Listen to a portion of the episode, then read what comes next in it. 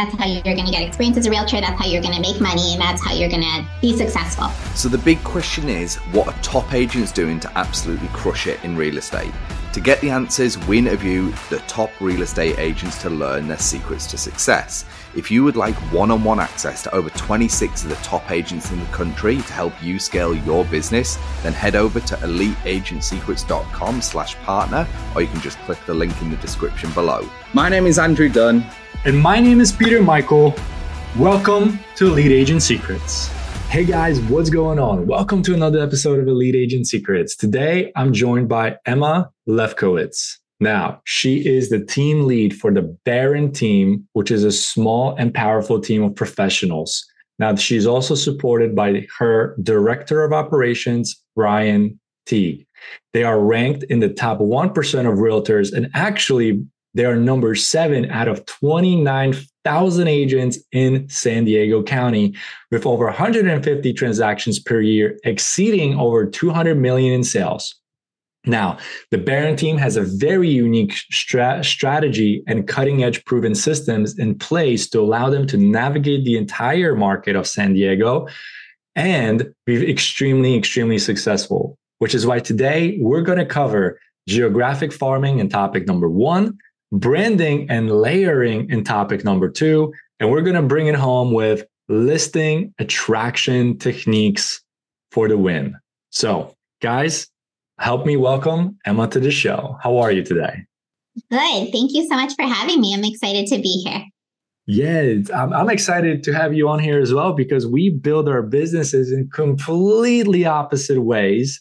Um, and I always talk to my coach and we talk about listings, listings, listings, which is going to be our topic number three. So before we get there, let's take a step back. Take us back to day one. How long ago was it and why you got into real estate? So I am a second generation realtor. I followed my mom into real estate. Um, she was a real estate, is still a real estate broker, um, has been since 1980.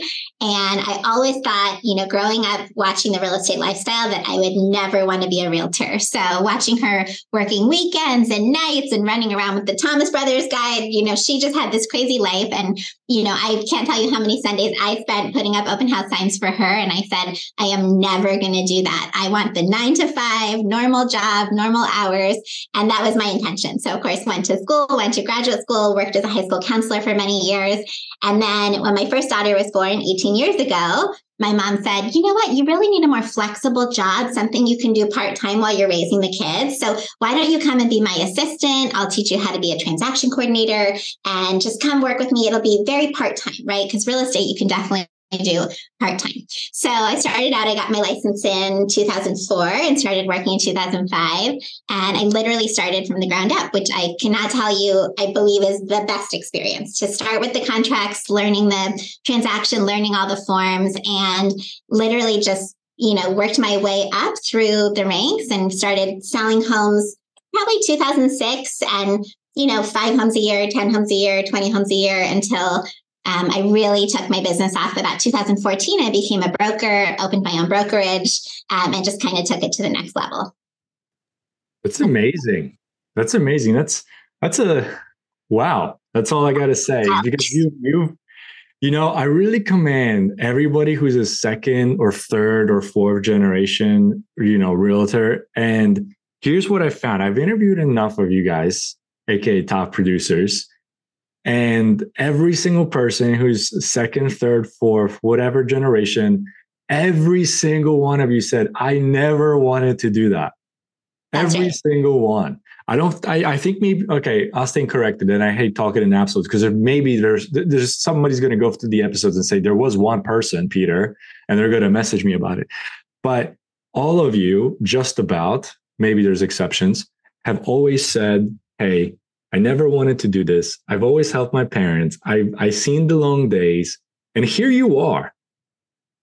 You know, there's something about real estate that the moment that it pulls you in, this is true. Over. It's game over. You know, so it's, it's addicting, right? Like, what other job in the world? And I tell my three children this all the time. Like, what other job in the world allows you to, first of all, help people make their dreams come true. Like that's pretty special, right? And so many of our clients, especially our first time home buyers, we are literally like taking their dream and making it a reality of home ownership. I mean, there's like nothing more fulfilling to me. And it's my biggest reason why I do this. Like it's truly the most fulfilling thing to be able to take someone's dream and help them make it become a reality in a very short amount of time. I mean, it's really, it's not like we're helping them get a, you know, graduate degree in physics. Like we're literally meeting them and within about six months, we're putting them into a house. So it's pretty cool. And I love that cycle too.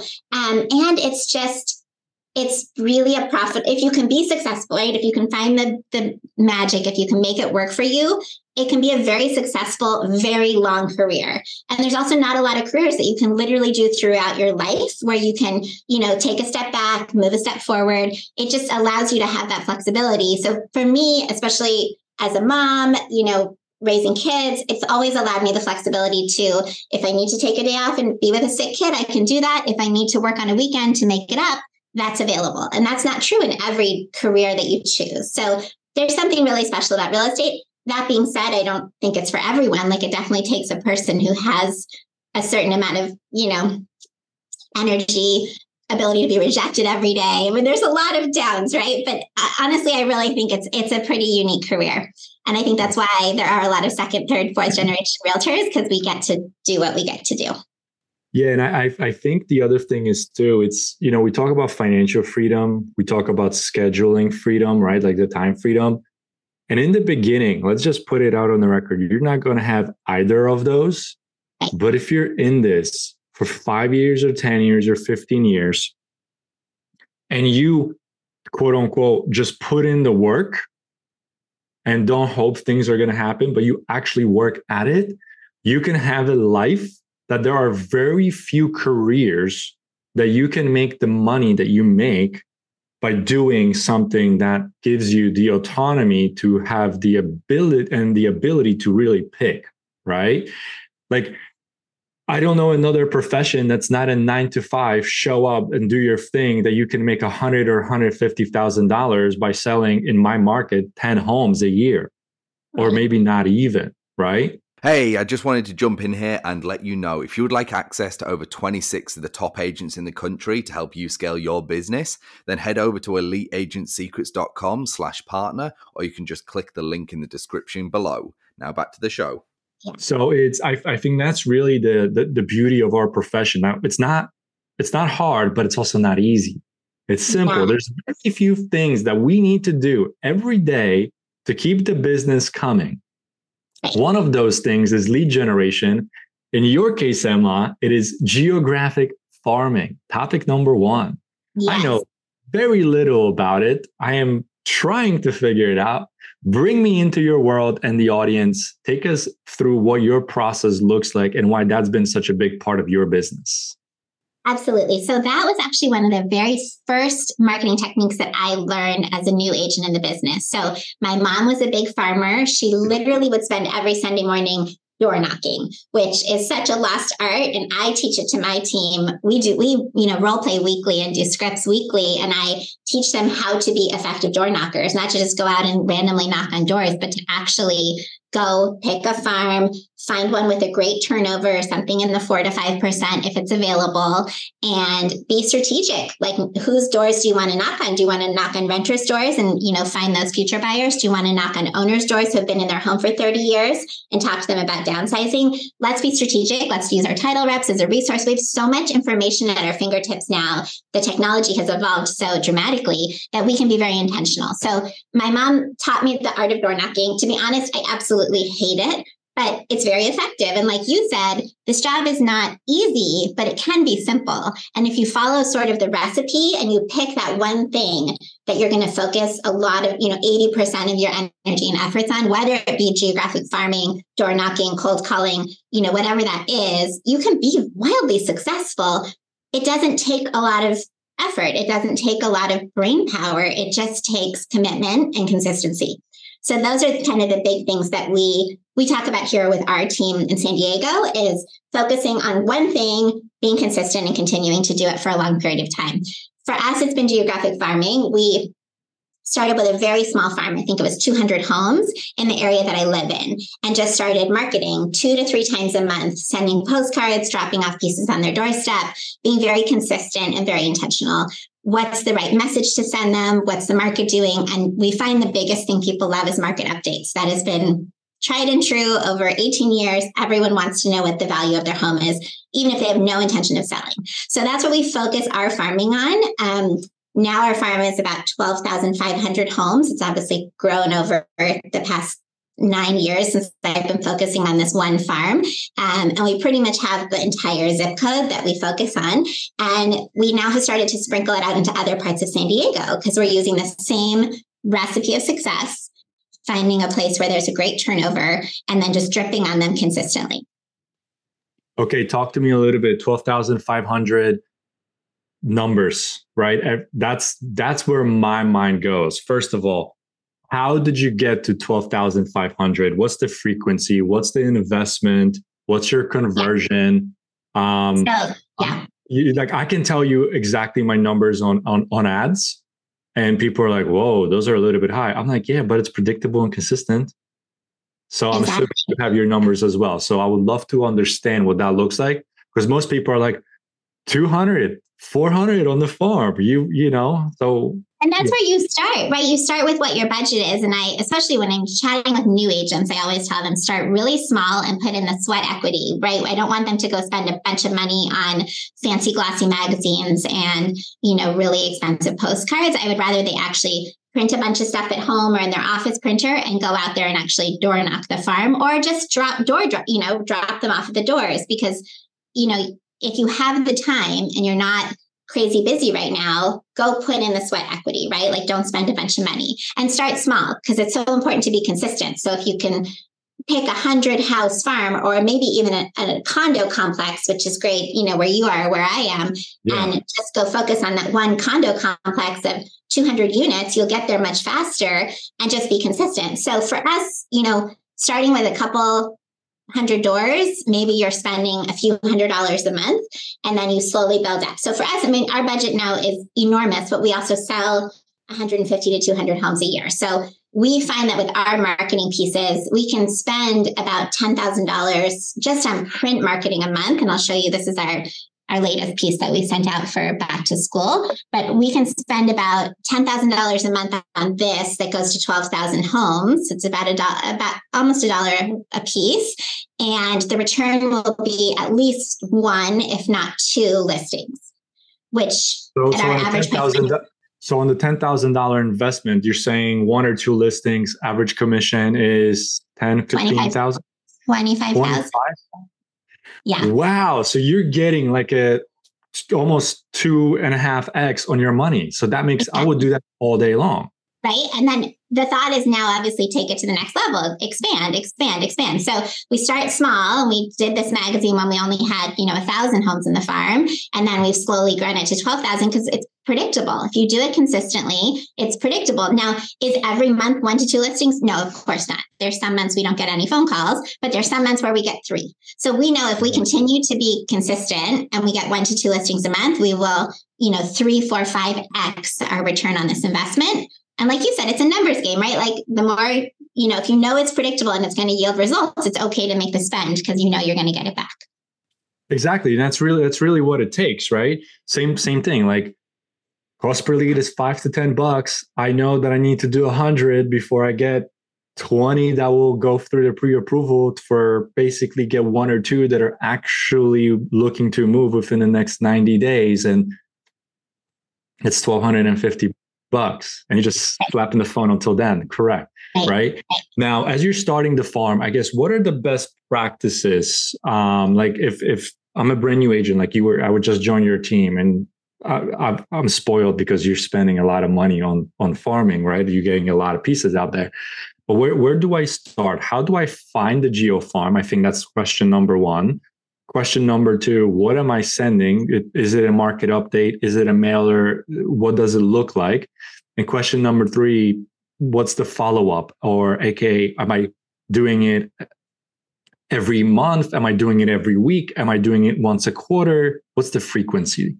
Right. And that's the cadence is super important. So, what we know, what we've learned from our experience is ideally you're touching your farm two to three times a month.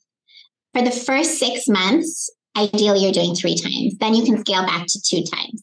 So, I'm pretty much at two times mailing and then usually an additional one piece that gets dropped on the door or they're getting emails from me or they're seeing me on social media, right? And that's kind of topic number two, layering and branding. But for cadence, it's really important. So you really want to make sure you're being consistent. Start bigger and then you can go smaller. You can't stop.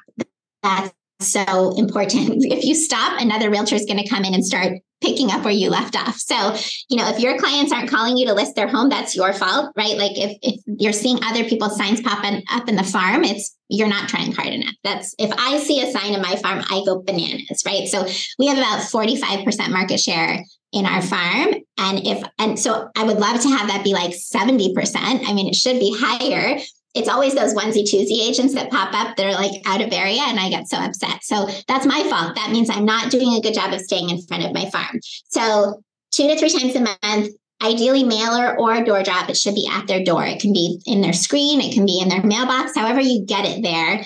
Obviously, EDDM is your friend. So every door direct mail, you can save a lot of money if you can use that postal service mailer still effective. Um, we do we usually do first class mail, so this piece is first class mail because it's um, it's a little magazine, and we find that it's very effective to get in their mailbox and on the top, not with the mailers. And what were the other questions? So you asked me, how do you pick a farm?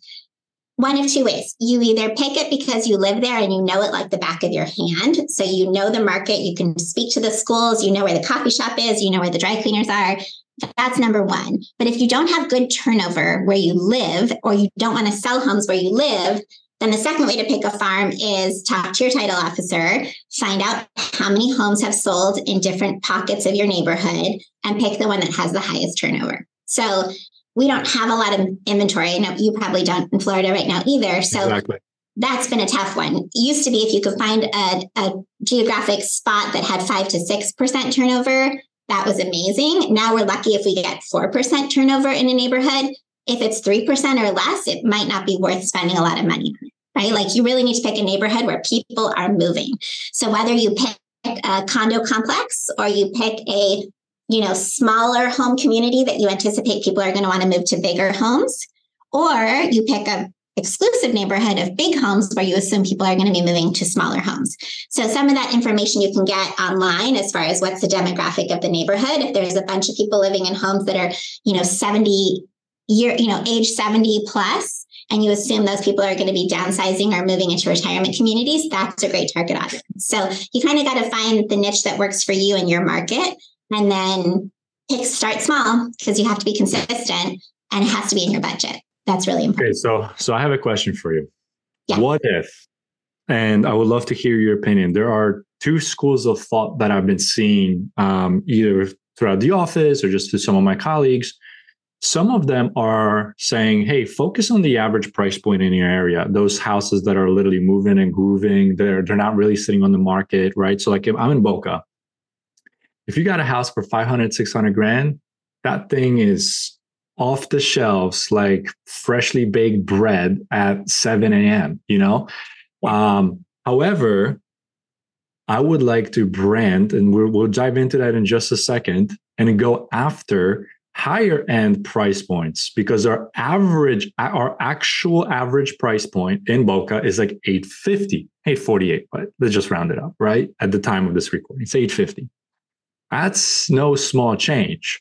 Um, and they move, but they move slower, right? Like a five hundred thousand dollar property, you can list it on a Wednesday. You have an open house Saturday, Sunday.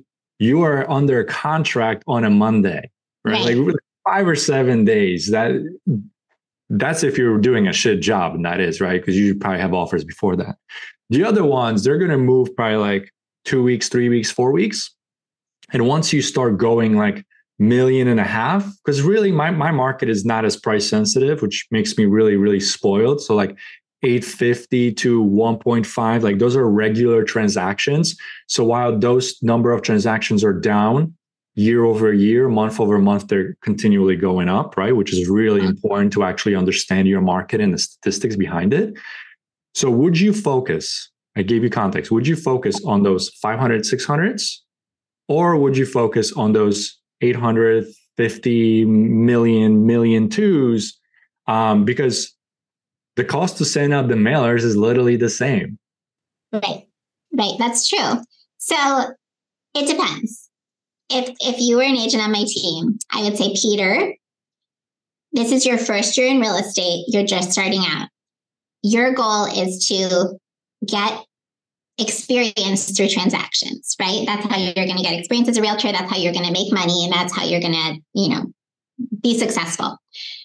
Your job is to start at the lowest price point that you see the highest turnover and do as many as you can. Rinse, repeat, rinse, repeat, right? Like that, that would be my goal for you as a newer agent. Now, mm-hmm. once you get comfortable and you're selling 10 to 15 homes at that 500 to 600 price point, and those are they turn over faster. So you will have more success quickly, which early success in my experience is the best way to create a successful long-term career right? The realtors who sell a home within their first 90 to 180 days on my team are the ones who end up being the top producers on my team over two to three years. The ones who it takes a year to sell their first home usually get discouraged and often will leave the market. So i want you to be successful quickly. I know you're going to have more success and build trust quicker with those younger less experienced home sellers or home buyers, I want you to start with the smaller, less expensive homes. Now, once you've got that rolling and you're finding success and you've built up a farm of 200 or 300 or 500 homes at that 500 to 600 price point, now let's graduate. Let's add a second farm at a higher price point because we know the way to make more money long term in real estate is to up your price point. That's a great way to make you know increase. Yeah, less less less transactions, higher volume. Right? Absolutely. So that would be the second farm to me. And don't leave your first farm because you're hopefully having success there. Let's add a second farm of another 500 homes in a more expensive neighborhood with an average price point of, you know, 850 to a million. So now you're reaching out to more home sellers, but you've already built up a great amount of experience, transactions, reviews, all of the good things that will help you to now list those million dollar homes up your price point, up your commissions. But that you can't jump into that, right? Like if you try to start right. there, first of all, it takes longer, right? Cycle time. So even if you get one listing, it might take you three months to sell it or six months to sell it. It's going to be a slower period of time to ramp up success. So again, start small, start with the lower price point. You're going to have, you're going to feel more comfortable as a newer agent. And then as you get to be that more experienced agent, three to five years in the business, then you take on that higher price point farm. I feel like we've seen a lot of agents in San Diego who jump in at the higher price point right away because they want that higher commission check. But what they don't know is those are more experienced home sellers and more experienced home buyers at that higher price point who have a higher expectation of their realtors. And it's very hard to break in at that higher price point. So I always suggest for our newer agents to pick that lower price point to start with for their door knocking or their farming so that they can find people who will know, like, and trust them quicker and have a quicker success rate.